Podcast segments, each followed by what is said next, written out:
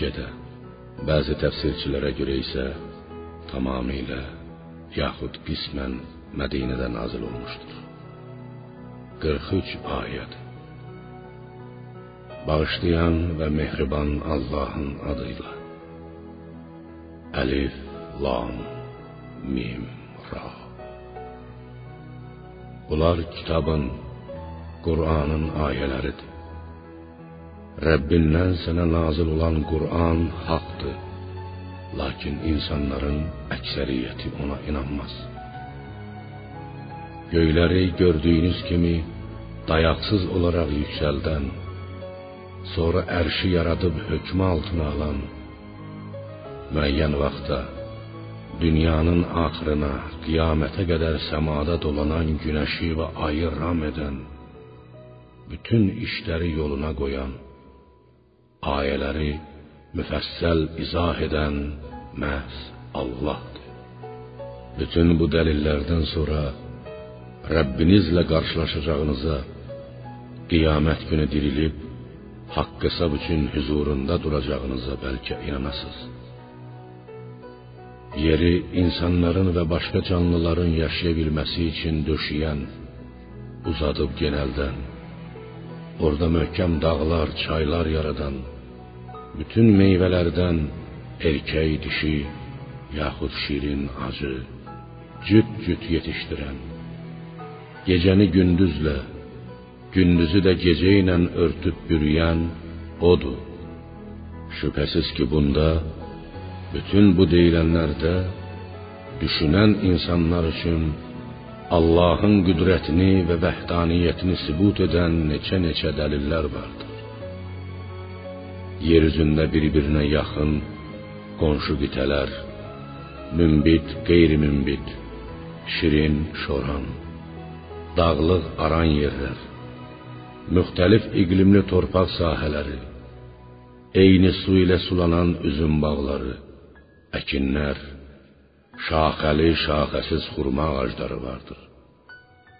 Halbuki biz yemək baxımından onların birini digərindən üstün tuturuq. Şübhəsiz ki, bunda da anlayıb dərk edən insanlar üçün Allahın qüdrətinə və vəhdaniyyətinə dəlalət edən əlamətlər vardır. Ya Muhammed, əgər müşriklərə təəccüblənirsənsə, əsl təəccüb doğuran şey onların biz torpaq olduqdan sonra yenidənmi yaradılacağıq söyləməsidir. Onlar Rəbbini inkar edənlərdir. Boyunlarında zəncir olanlar da onlardı. Onlar cəhənnəmli idilər. Özü də orada əbədi qalacaqlar. Müşriklər səni tələsdirib özlərinə yaxşılıqdan əvvəl pislik istəyirlər. Halbuki onlardan öncə Allaha asi olan tayfalar, xalqlar barəsində bu kimi ibrətamiz cəzalar olub keçmişdir. Həqiqətən Rəbbin insanların zülmünə baxmayaraq onlara qarşı mərhəmət sahibidir. Və şübhəsiz ki, Rəbbinin cəzası da şiddətlidir. Kafir olanlar məyər ona Rəbbindən bir möcüzə endirilməli deyildimi deyirlər. Sən ancaq insanları Allahın əzabı ilə qorxudansan. Hər tayfanın doğru yol göstərən bir rəhbəri vardır. Allah hər bir dişi məxluqun bətnində nə daşıdığını, oğlan yaxud qız olacağını, bətinlərin nəyi əskildib, nəyi artıracağını, qadınların bari həmlini 9 aydan tez yaxud gec yerə qoyacağını, doğulacaq uşağın sağlam və xəstə olacağını, çox yaxud az yaşayacağını bilir. Hər şey onun yanında müəyyən bir ölçü ilədir. Hamının ruzisi əvvəldən müəyyən edilmişdir. Heç kəsin istedadı, qabiliyyəti öz-özünə artıb əksilməz. Allahın bilmədiyi heç bir şey yoxdur. O qeybi də, aşkarı da biləndir. Hər şeydən böyükdür, ucadır, Allah eyibsizdir, nöqsansızdır. Onun heç bir şəriki yoxdur. Sizden sözünü gizleden de, onu açık diyen de, gecenin qoynunda gizlenen de, gündüz aşkar gezip dolanan da Allah için eynidir. Allah kimin ne ettiğini bilir. Hiçbir şey ondan gizli kalmaz. İnsan için onu önden ve arkadan takip edenler vardır. Onu Allahın əmri ilə qoruyurlar. Hər hansı bir tayfa öz tövrünü, nəfsində olanları dəyişmədikcə, Allah da onun tövrünü, onda olanları, onun əhvalını dəyişməz. Əgər Allah hər hansı bir qövmə bir pislik yetirmək istəsə, onun qarşısı heç cür alına bilməz ondan başqa onların heç bir hamisi də olmaz. Sizə qorxu və ümid, bir tərəfdən ildırımın verəcəyi təlafatdan qorxmaq, digər tərəfdən də yağış istəmək məqsədi ilə şimşək göstərən, yağışla yüklənmiş ağır buludları yaradan da odur. Göy gurultusu onun şəninə təriflər deyir. Mələklər də Allahın qorxusundan onu mədh edirlər. O ildırımlar göndərib kafirlər Allah barəsində mübahisə edərkən onlara istədiyini vurar. Allahın cəzası şiddətlidir. Allah yenilməz qüvvət sahibidir. Haqq olan, qəbul edilən dua yalnız o Allaha olan duadır. Ondan başqasına edilən dualar qəbul olunmaz. Müşriklərin vəziyyəti quyu üstündə duraraq ağzına su gəlmək üçün iki ovcunu açan, dili və əlləri ilə quyuya işarə edərək ovcunun su ilə dolmasını gözləyən, lakin quyu heç bir şey anlamadığı üçün suyun ona yetişmədiyi adamın vəziyyətinə bənzəyir. Bütlər də belədir. Çünki onlar görməz, eşitməz və dərk etməzlər. Kafirlərin duası zəlalətdən başqa bir şey deyildir. Göylərdə və yerdə kim varsa, özləri də, kölgələri də səhər, axşam istər istəməz Allaha səcdə edər.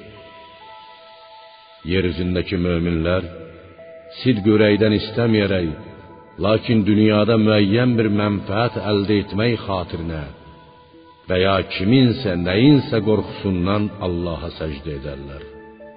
Ya Muhammed, de, göylərin və yerin Rəbbi kimdir? Kafirlər bu sualın qarşısında aciz qaldıqda de, Allahdır.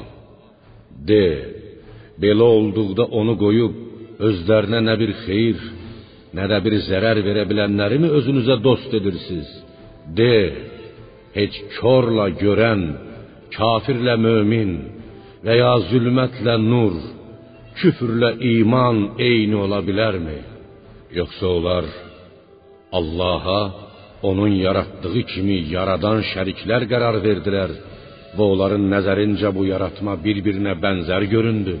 De, Allah hər şeyin xaliqidir.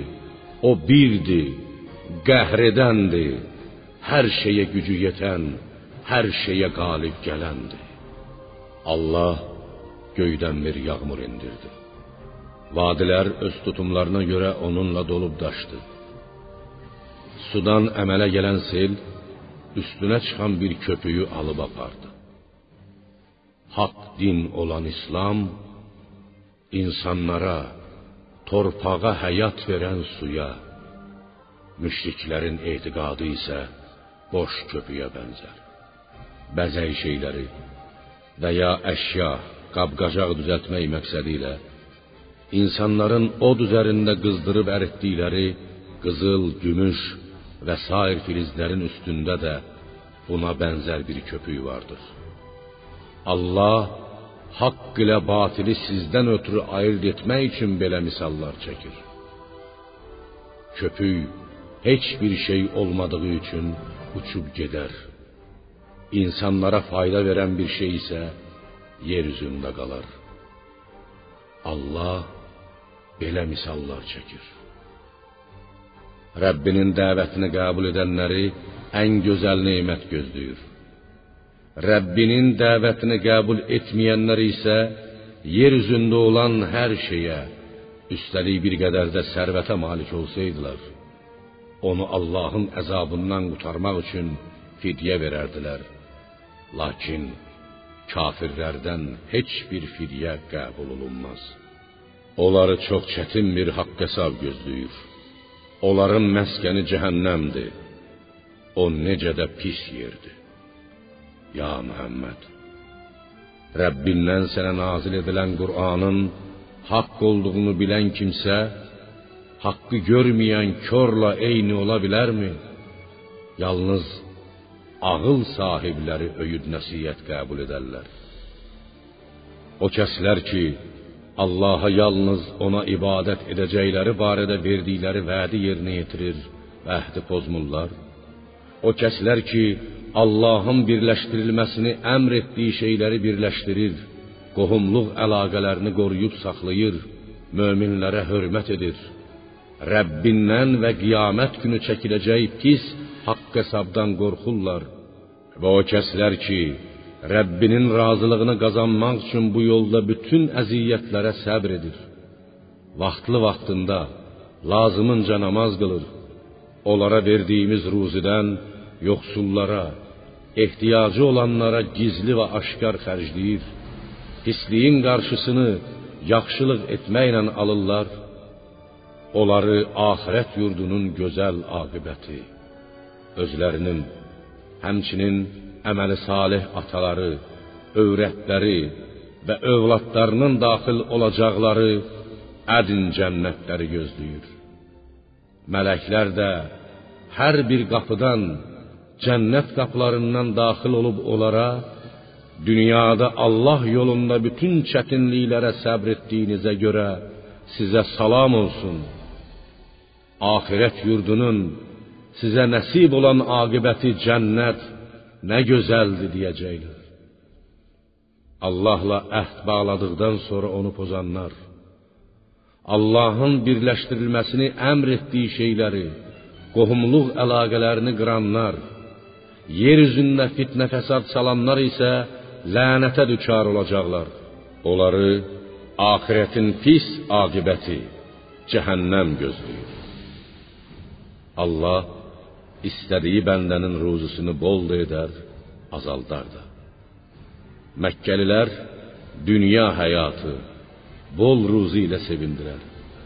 Halbuki dünya həyatı axirət həyatı ilə müqayisədə çox cüzi, əhəmiyyətsiz bir şeydir.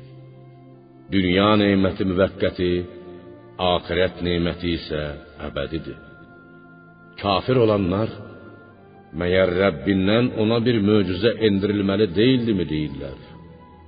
Ya Muhammed, de, Allah istədiyini haqq yoldan azdırır.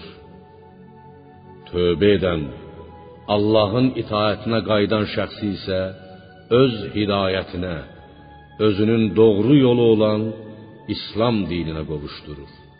O kəslər ki, Allaha iman gətirmiş, və qəlbləri Allahı zikr etməklə aram tapmışdır. Bilin ki, qəlblər yalnız Allahı zikr etməklə aram tapar. İman gətirib yaxşı işlər görənlərin xoş halını onları gözəl bir sığınacaq cənnət gözləyir. Ya Muhammed, səndən əvvəl peyğəmbərlər göndərdiyimiz kimi Səni də özündən əvvəl çoxlu ümmətlər gəlib getmiş bir ümmətə peyğəmbər göndərdik ki, onlar Rəhman Allah inkar etdikləri halda sənə vəhy etdiyimiz Qur'anı onlara oxuyasan. De: O Rəhman mənim Rəbbimdir. Ondan başqa heç bir tanrı yoxdur. Mən ancaq ona təvəkkül etdim. Axır dönüşüm də yalnız onadır. Əgər Qur'anla dağlar hərəkətə gətirilsə, yaxud yer parçalansa və ya ölülər danışsaydılar, onlar yenə də iman gətirməzdilər.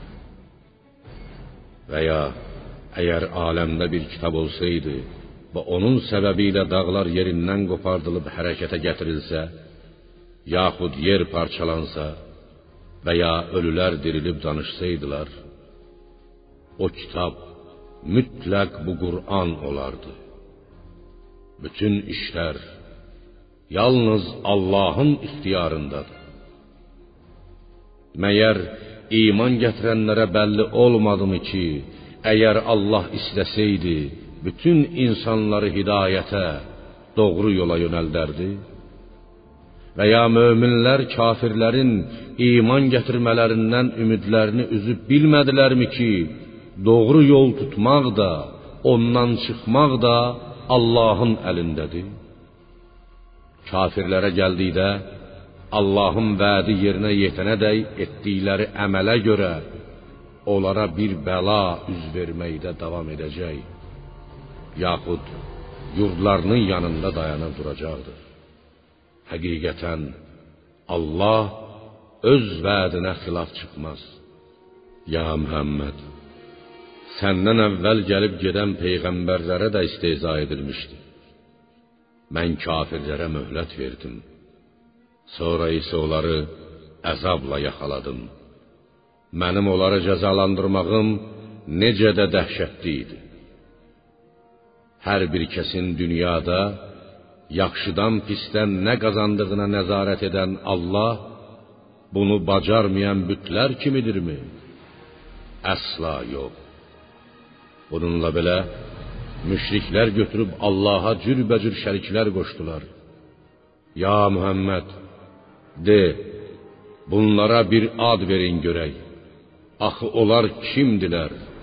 Nəçidilər? Yoxsa Allaha yer üzündə özünə şərik bilmədiyi bir şeyi mi xəbər verirsiniz? Yaxud sözün zahirinə uyub belə həqiqətdən uzaq şeyləri deyilsiz? Xeyr. Kafirlərə öz hiylələri, iftiraları, Allaha qarşı uydurub düzəltdikləri yalanlar gözəl göstərildi və onlar haqq yoldan döndərildilər. Əslində Allahın zəlalətə saldığı kimsəyə doğru yolu göstərən olmaz.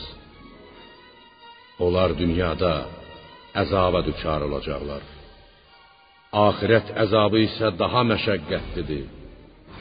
Onları Allahın əzabından qurtaran olmaz. Allahdan qorxub pis əməllərdən çəkinənlərə vəd edilən cənnətin vəsfi belədir. Ağacları altından çaylar axar. Yeməkləri də, kölgələri də daimidir. Bu Allahdan qorxub pis əməllərdən çəkinənlərin aqibətidir. Kafirlərin aqibəti isə cəhənnəmdir. Kitab verdiklərimiz kitab əhlinin sənə iman gətirənləri sənə nazil etdiyimiz Qur'ana sevinirlər. Yahudilərdən və xaçpərəstlərdən sənə qarşı ədavət bəsləyən elə firqələr də vardı ki, onun Qur'anın bir qismini inkar edirlər. Ya Muhammed, de, mənə Allaha ibadət etmək ona şərik qoşmamaq əmr olunmuşdur. Mən insanları yalnız ona ibadət etməyə dəvət edirəm və mənim axır dönüşümdə yalnız onadır. Ya Muhammed Beləliklə biz Qur'anı ərəbcə bir hökm olaraq insanlar arasında onunla hökm etmək üçün nazil etdik. Əgər sənə vəhlə gələn elmdən, Qurandan sonra kafirlərin nəfslərinin istəklərinə, puç arzularına uysan, səni Allahın əzabından qoruyan və qurtaran olmaz. Ya Muhammed, biz səndən əvvəl də peyğəmbərlər göndərdik. Onlara zövcələr, övladlar verdik. Allahın izni olmadıqca heç bir peyğəmbər heç bir möcüzə gətirə bilməz.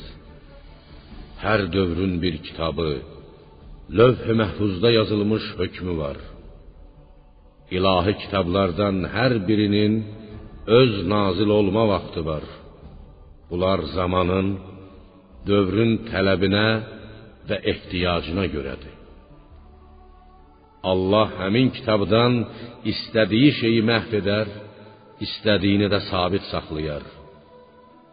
Bəndələrinə aid hər hansı bir hökmü ləğv edib başqası ilə dəyişər və ya onu olduğu kimi saxlayar. Kitabın əsli lövh-i məhfuz onun yanındadır. Onlara vəd etdiyimizin əzabın bir qismini sənə göstərsək də və ya ondan qabaq səni öldürsək də, öz dərgahımıza götürsək də fərq etməz. Sənin vəzifən ancaq dini təbliğ etməkdir. Haqq hesab çəkmək isə bizə aiddir. Məyər o kafirlər bizim hökmümüzlə, qüdrətimizlə yer üzünə gəlib onu müxtəlif tərəflərindən əskiltdiyimizi, müsəlmanların ged-gedə onların torpaqlarını fəth etdiklərini görmürlərmi? Hökm edən Allahdır. Heç kəs onun hökmünü dəf edə bilməz. Allah tezliklə haqq hesab çəkəndir. Onlardan əvvəlki ümmətlər, tayfalar da Allahın peyğəmbərinə qarşı tələ qururdular. Bütün hilələrin cəzasını ancaq Allah verəcəkdir. Allah hər kəsin dünyada nə qazandığını, bütün yaxşı və pis əməllərini bilir. Kafirlər axirət yurdunun kimin olacağını biləcəklər. Ya Muhammed, kafirlər sən peyğəmbər deyilsən deyirlər. Onlara belə cavab ver: Mənimlə sizin aranızda doğruluğuma Allahın və kitabı bilənlərin şahid olması yetər.